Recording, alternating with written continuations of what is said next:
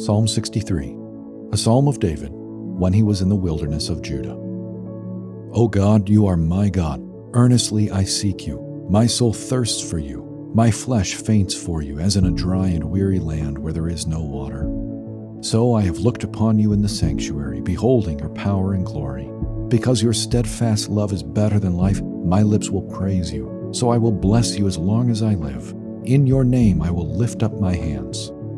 My soul will be satisfied as with fat and rich food, and my mouth will praise you with joyful lips when I remember you upon my bed, and meditate on you in the watches of the night. For you have been my help, and in the shadow of your wings I will sing for joy.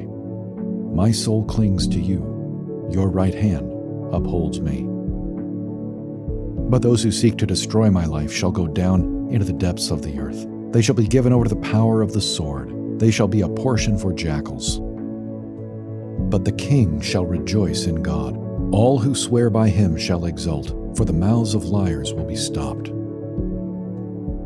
You were made for God.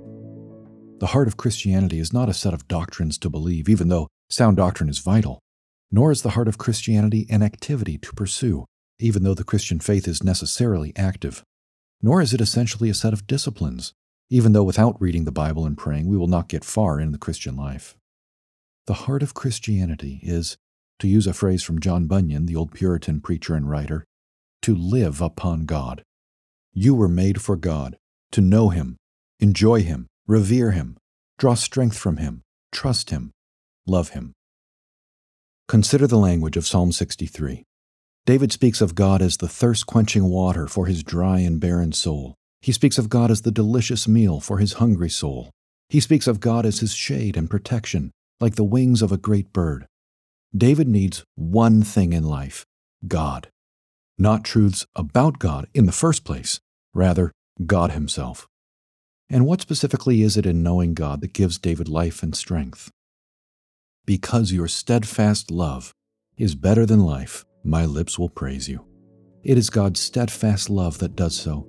The Hebrew word is chesed, God's covenant loyalty, His refusal to give up on those whom He has taken to Himself.